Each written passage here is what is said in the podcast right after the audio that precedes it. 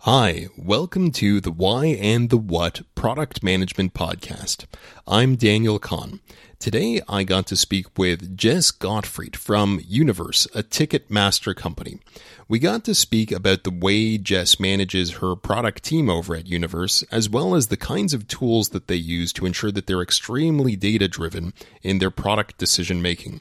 I really enjoyed chatting with Jess. She had some great insights into the way to put together a data driven practice, and I hope that you'll enjoy the conversation. Hey, Jess, how are you doing? I'm doing great. Thanks. How are you? Yeah, doing very well. Um, looking forward to chatting. Um, so I understand you are the uh, the director of uh, product and data at Universe. Um, why don't you kick it off by telling us a little bit about uh, what Universe is as a uh, company?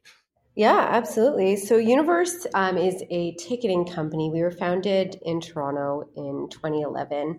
Um, we were actually acquired by Live Nation Entertainment in 2015.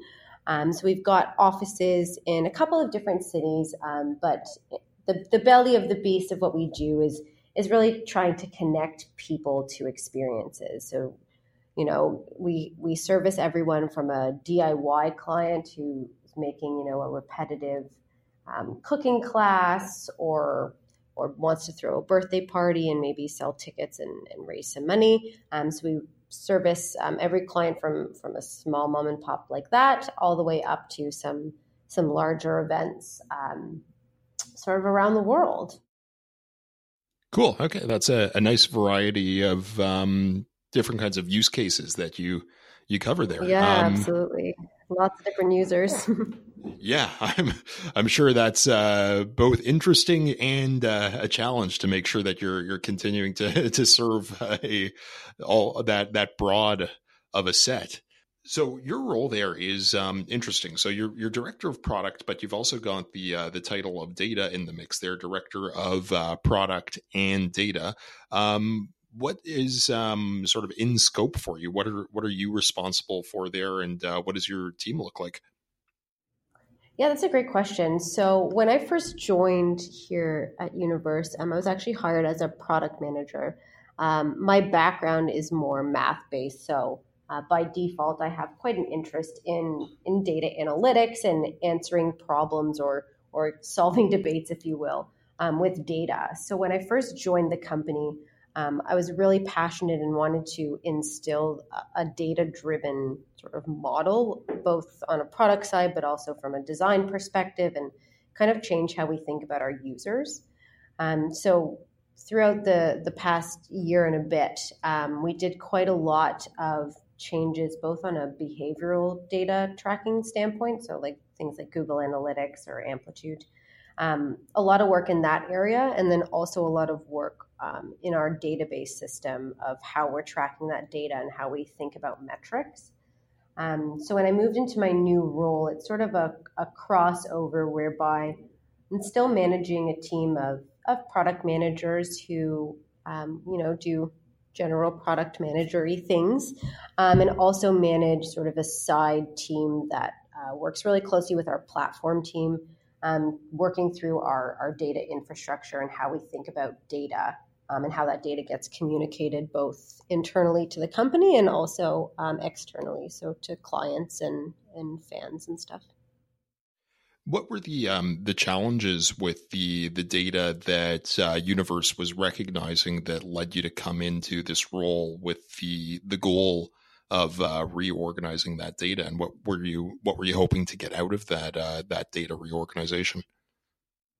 Yeah, so I don't think it was more. I don't think it was a case of a of a problem with the data. It was, um, I think, just a lack of of resourcing to actually be looking into that data and, and drawing conclusions from it. So um, we don't have sort of an in-house data analyst or, or, data scientist. So I sort of took on that role, um, hoping to to arm our product managers with the tools to be able to know whether their um, their product feature that they're shipping is is doing well from a data perspective, but also to enable our team just to to be thinking about data in general um, and what that means for our business. So, not so much of a problem, more um, an amplification, if you will. That's a, a, nice way to put it. It's um, it's it's there and making sure that it's actually being leveraged in a, a valuable way and putting the right resources against that certainly certainly makes sense. Um, with the um, the product management team, um, how is it that they're leveraging that data now in their um, their product management practice? Yeah, that's a great question. So we've hooked up to a number of, of front end tools that enable sort of self serve data analysis. So for those who maybe don't write SQL, um, we've given them tools to be able to sort of plug and play. So if you're working on a on a feature, you now have access to be able to to drag and drop your data to be able to make sort of a dashboard for your team to say, hey, we just shipped, you know, feature ABC. Here's how it's doing. Here's how it's doing a week later. Here's a month down the road.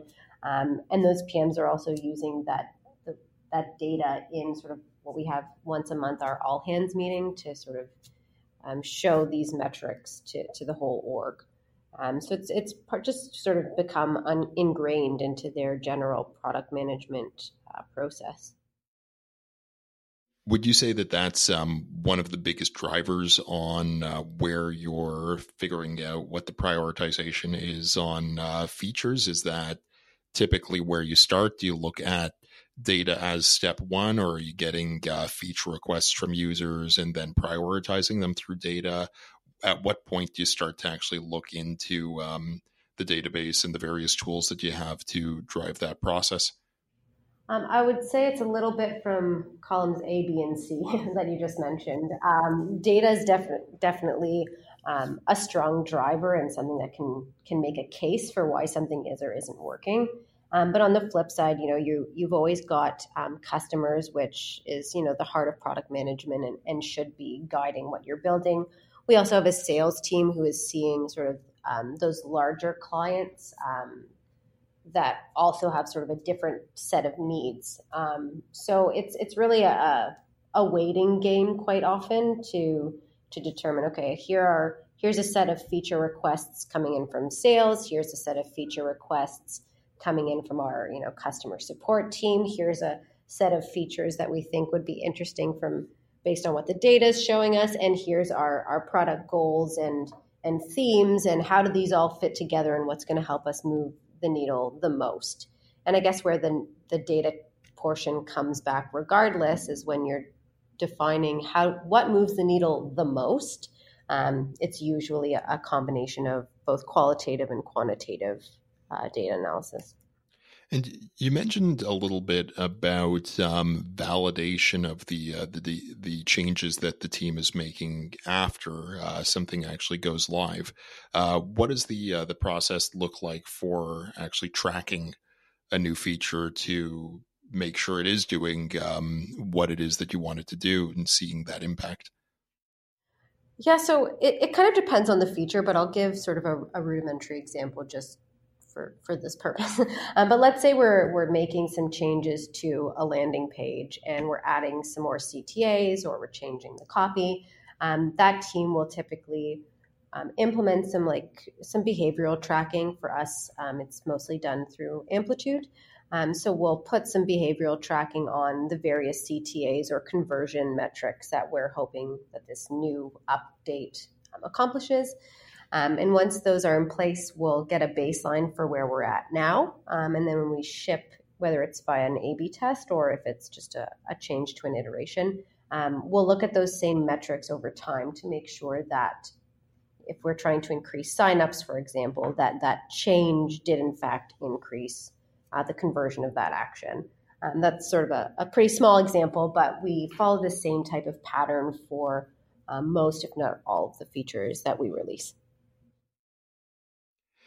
Have you found there have been um, any regular challenges um, around tracking features, and um, have you found ways to deal with uh, specific challenges? What's what's sort of the uh, the regular things you're on the lookout for as you're putting a test together to uh, ensure that something is going to be successful, or at least come to a uh, result that you have confidence in? Yes. Yeah, so the the funny thing about that is is I don't think that there's a hard requirement that every test is successful. Um, I think learning about shipping something small, obviously, um, learning about something small that you shipped that didn't go well is just as valuable um, as shipping something that that did. So it's it's sort of that you know break fast model. Um, better to to learn that you've done something not so good um, much much faster than you know a six month or eight month project and, and learning that uh, that that didn't go so well. Um, so from a, I wouldn't say it's really a challenge. It's it's all I think how you look at it. I think if we as as product humans expect that every every hypothesis and every small iteration that we ship is going to be a successful one, um, we'll be sadly mistaken in the real world. Yeah, I think that's uh, that's fair. Um, so if you're seeing that tests fail and you're or not necessarily fail from a uh, the test is successful. The test is successful if you've got a uh, a result that you're confident in, whether whether that result is uh, positive or negative. Um, you've got some feature that you put out there. Um, are you doing this in the context of a, a beta program or from the perspective of the the end users? Is this just a new feature that they saw for a little while and then disappeared off of their their radar the next time they were in the system. How's that all communicated uh, from a user perspective? Yeah, that, that's a that's a great question, and I would I would say it also. I, I keep answering everything with it depends, but it does um, depends on on the on the feature itself. There are definitely certain things that you can um, do on a slow rollout and release to a smaller proportion of people and see how that works. Um, there are there's also a case to be made um, depending on the volume of your of your website or, or your app um, to get statistically significant results requires um, a certain amount of people to be walking through this alternate flow right? So if on a daily basis you're getting you know low hundreds of people on your website and you release this to 50% of your people that test is going to have to run for for months for it to be statistically significant. So it's it's really um, you really have to to think about it from the user perspective and put yourself in their shoes and say, okay, if there's a feature that's out there and they're not so sure about it and it's in beta, does that does that cause the user to still have trust in that feature? If it's in beta, do you by default think, oh, maybe it doesn't work fully, so maybe I don't want to use it yet? Are you skewing results as a result of putting like a visual beta flag. Um, if you are going to roll it out to all users, it's just important to have sort of not a backup plan, but a, a plan of action of how you're going to communicate this if if it does in fact prove to to not be what you want and you do have to roll back. Um, having those plans in place, I think, is really important.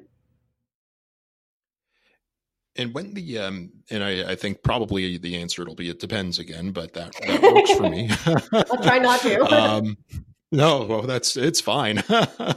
um, so if if you're putting a, a feature out and you only want it turned on to a certain number of users, um, is there a platform that your team is currently using to manage that rollout to a, a subset, or is it literally your developers are putting flags into the system that you're able to turn off and on on on accounts or some other identifier?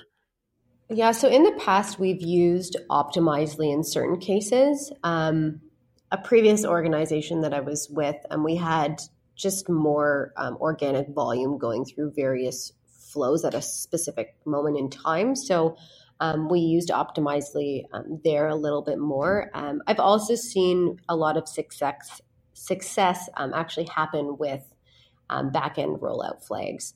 Um, the good thing about that is you can um, send those flags through to your behavioral tracking tool. So to Amplitude, for example, um, and have like a binary: is this person in the test? Yes, no. And then it's really all in your in your hands, and you can, you know, turn this on, turn it off by a quote unquote switch of the code. Um, and then you're not sort of paying for a, a third party tool to manage that. Um, so I've seen success in, in both cases. Um, I don't really have a strong preference one way or to another. Um, Optimizely is great um, if you need to be scaling up and down relatively quickly or, or making changes to those user groups. Um, but if you're just trying to do, you know, a hard split in the half, in half, for example, um, I think back at Roll of are pretty pretty successful there. I'm I'm a little bit familiar with um, Optimizely, but Amplitude is uh, new to me as a name. Um, what is um, Amplitude's uh, purpose? How do you use that in your your process? It's my love, my my love tool. um, Amplitude, it's it works very similar to um, Google Analytics. If you've used that in the past, um, you can put um, basically behavioral tracking on clicks, on views, on a varied, on a myriad of, of events in your product. Um, and the interface allows you to make um, either funnel and conversion analyses, or you can look at um, frequency of events. Um, a lot of fun slicing and dicing in there. Um, you it, you get a lot of things for free. So if you want to, I don't know, split by country, for example, that's data that they will pull in um, on their end. It's not necessarily stuff that you need to hard code and pass forward. Um, it's just it's I almost I think about it as like Google Analytics with a much prettier interface. Um, and uh, and some more functionality. Although that may be because I haven't um, I haven't gone too far into the weeds with uh, GA. Okay. I'll have to uh, play around with that. That sounds. Yeah, I'll, I'll give you a demo. yeah, that would be great. We'll uh, we'll connect for that. Um, you're in this role and you've been building this team out. Um, what does a, a typical day look for you in your role? And I know it typical is uh, almost never used when it comes to these these uh, sorts of thinking about your days in this this sort of environment. But what are the kinds of things that you're responsible for over the course of, let's say, a, a week, or what what typically? I'm going to keep saying typical. What what typically comes up over the course of a day for you?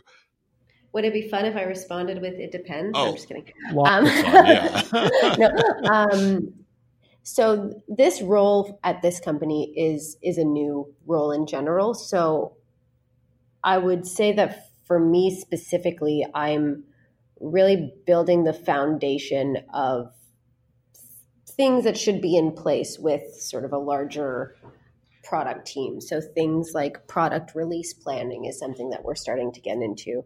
Um, that process has been relatively loosey goosey. So we're at this place that we're now just trying to make that into more of a formal, um, ironed out process that works for all of the departments here. So things like that, um, lots of connection from a, um, a strategy perspective um, and figuring out where our product is, is going to go in 2019 and 2020, who we want to be, who we want to aspire to. Um, so I'd say almost 50 to 60% on the strategy side. And then um, I'm lucky enough that I still get to do 40% um, on the data side of things. So, still pretty heavily involved in um, the data analysis and data science um, world of things. Um, again, because we don't really have that, um, a dedicated person to do that here. So, I get to do a little bit of both, which is exciting. Yeah, and, it's and, nice to know, the, uh, keep it fresh. for sure, and uh, you know, outside of that, it's you know we've got a team and making sure that the team is is a well-oiled machine and and working well, and that we are all feeling um, productive and and enabled to do our jobs appropriately. Um, it's the the standard response, but important. yeah, for sure. Um, and you said you've got a, a team of uh, product managers there, and um, I imagine they're responsible for different areas of product or different surfaces within the product. Um, how do you go about splitting responsibility uh, between your teams so that they're working effectively, not stepping on each other's toes, delivering value, etc.?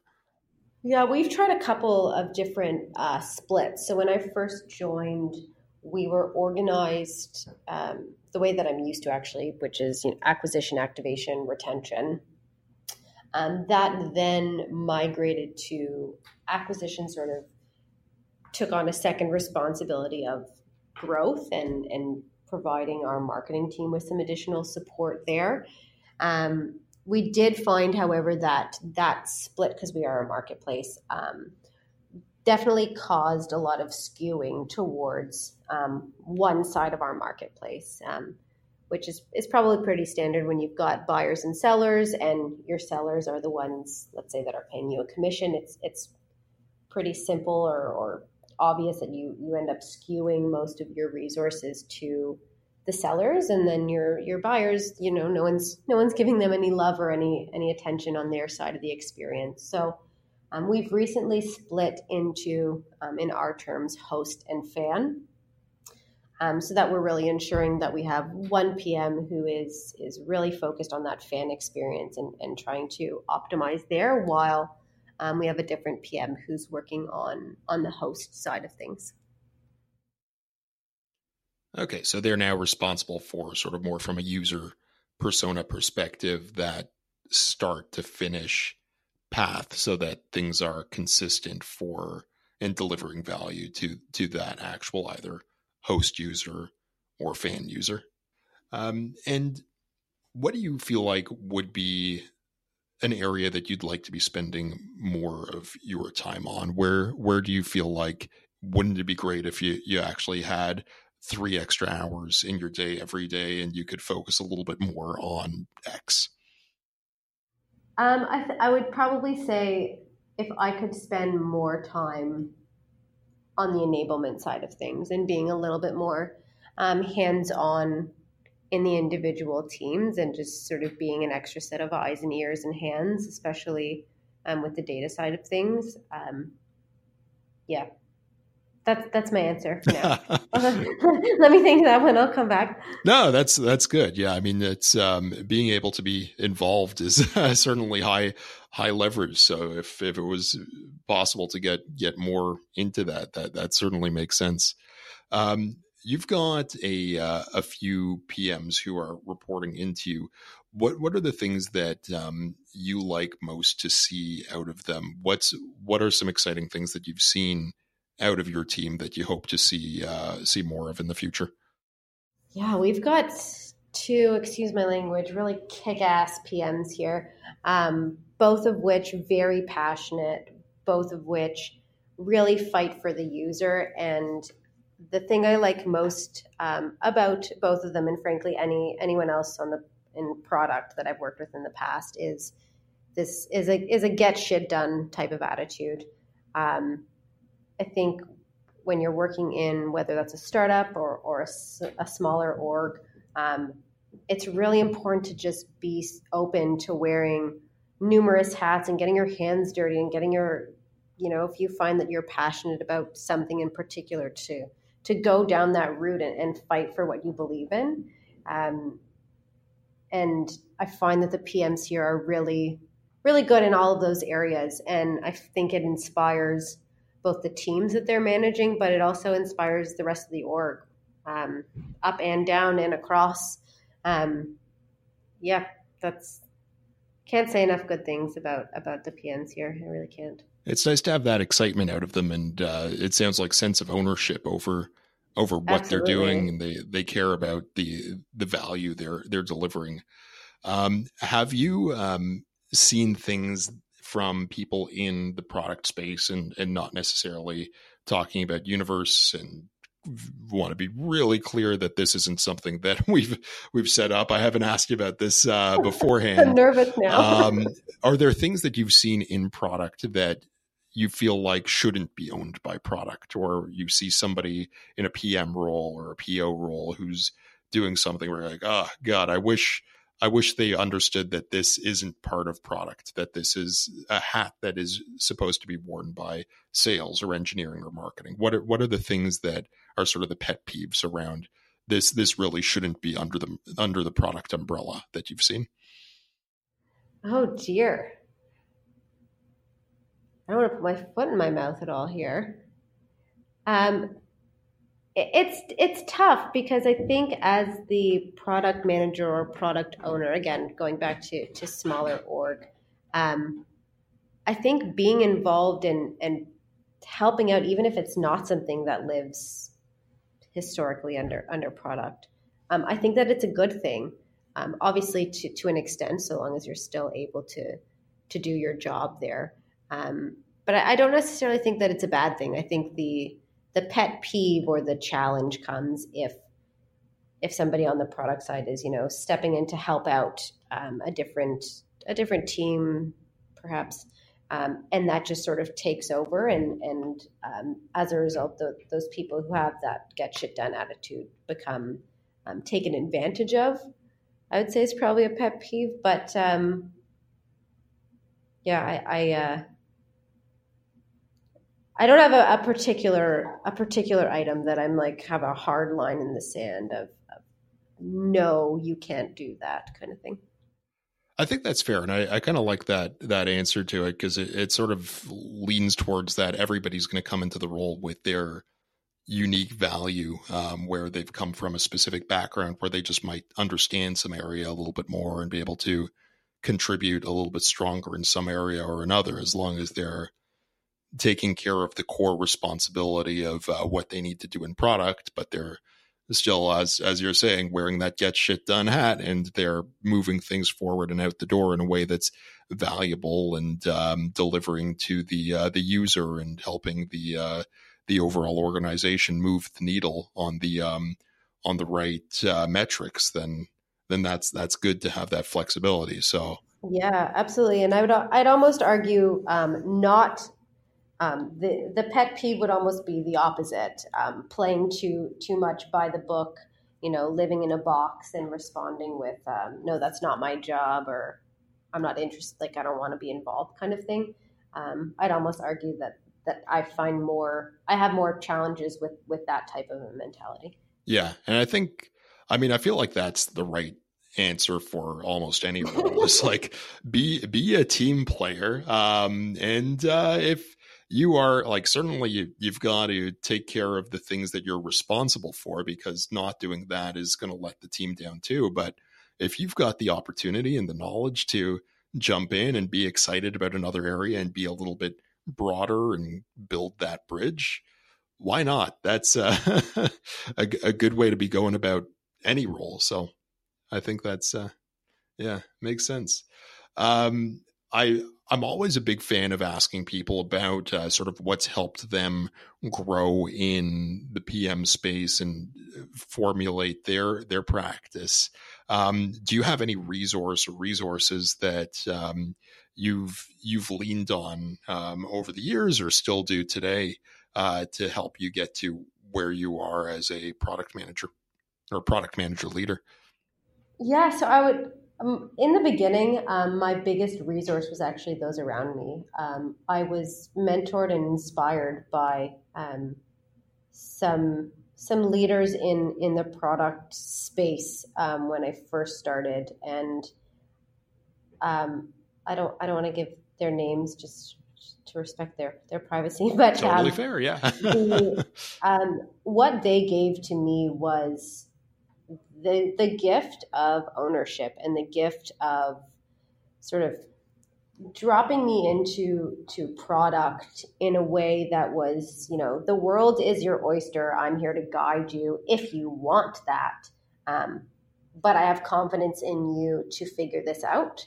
Um, so not so not a micromanaging um, type leadership style but really guidance and and helping me to grow and, and nourish my own skills. Um, and I would say that that has continued actually um, here as well. I find um, in general, I feel very inspired to grow and learn new things and, and accomplish things um, based on on my my managers and those around me. Um, from a from a physical resource that I can share with others, um, I've always used the Lean Startup as my guiding book. Um, not that I follow it to the T. I certainly do not follow it to the T. Um, but the mentality around, um, you know, small iterations, measuring, learning, switching paths if need be, um, but remaining very, very lean while we do it um, has always sort of been a guiding factor for me. So for anyone listening, um, if you haven't read The Lean Startup, I would highly suggest that you do so. Yeah. Yeah, it's an excellent book, and I, I like the idea also definitely as um, finding that mentorship um, and and having strong leaders around you as as a key part of just the, the method for growth. It's uh, finding people who know more than you to help influence and guide your practice. But it sounds like even in that formal environment where you were reporting into them, it was having that, I guess, luck of um, having mentors who were going to give you the space to be able to grow and try things and fail and um, actually figure out what works and what doesn't work, but be there to guide you along the way is uh, is great to be able to have um, as you're as you're building yourself up in the space. So it's uh, finding that or looking for that if you don't have that uh, with your own environment sounds like a, a good good piece of advice.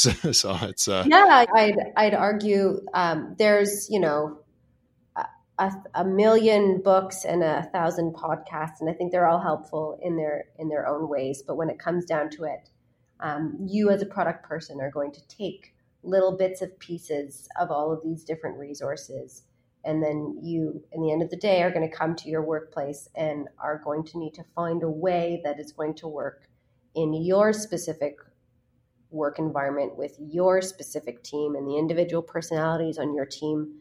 Um, so I don't know. I'm a I'm a big I don't want to say learn on the job type of person, but um, regardless of, of what you're reading or where you're reading it or listening, um, I think that there's a there's an element of internalizing that content, and then it's it's really on you to to grow and change it and adapt um, to your environment, and and I think that's where that um, the people around you and, and your mentors really really come in and help you shape that. Yeah, and I'll, I'll agree with that sort of thought around learn on the job. I, I like it from the perspective of every role is going to be different even if it's got the exact same title and got the same job description as you go into a new organization the needs are going to be a little bit different and there's going to be a gap and it's um, sort of leaning into what that gap is and recognizing that and, and looking around for leadership on on how to build up the muscles in that specific area is is going to be unique to the environment and you'll you'll find those little pieces along the way to sort of build strength and build those competencies as you you move forward. So i think that's um, that all makes sense um, Jess, really appreciate you uh, taking the time to chat about your your practice um, as director of product and uh, data and universe. It's been uh, extremely insightful, and um, I'll I'll definitely link over to uh, the Lean Startup so that everybody can find that book. Awesome. Well, thanks so much for having me. Thanks again. Thanks again to Jess for joining us today on the podcast. If you enjoyed this conversation and want to hear more, please remember to subscribe wherever you're listening. And if you have a chance to rate and review on Apple Podcasts, that really helps with the show's discoverability for new listeners. So that would be extremely appreciated. And we'll be back with another interview again soon.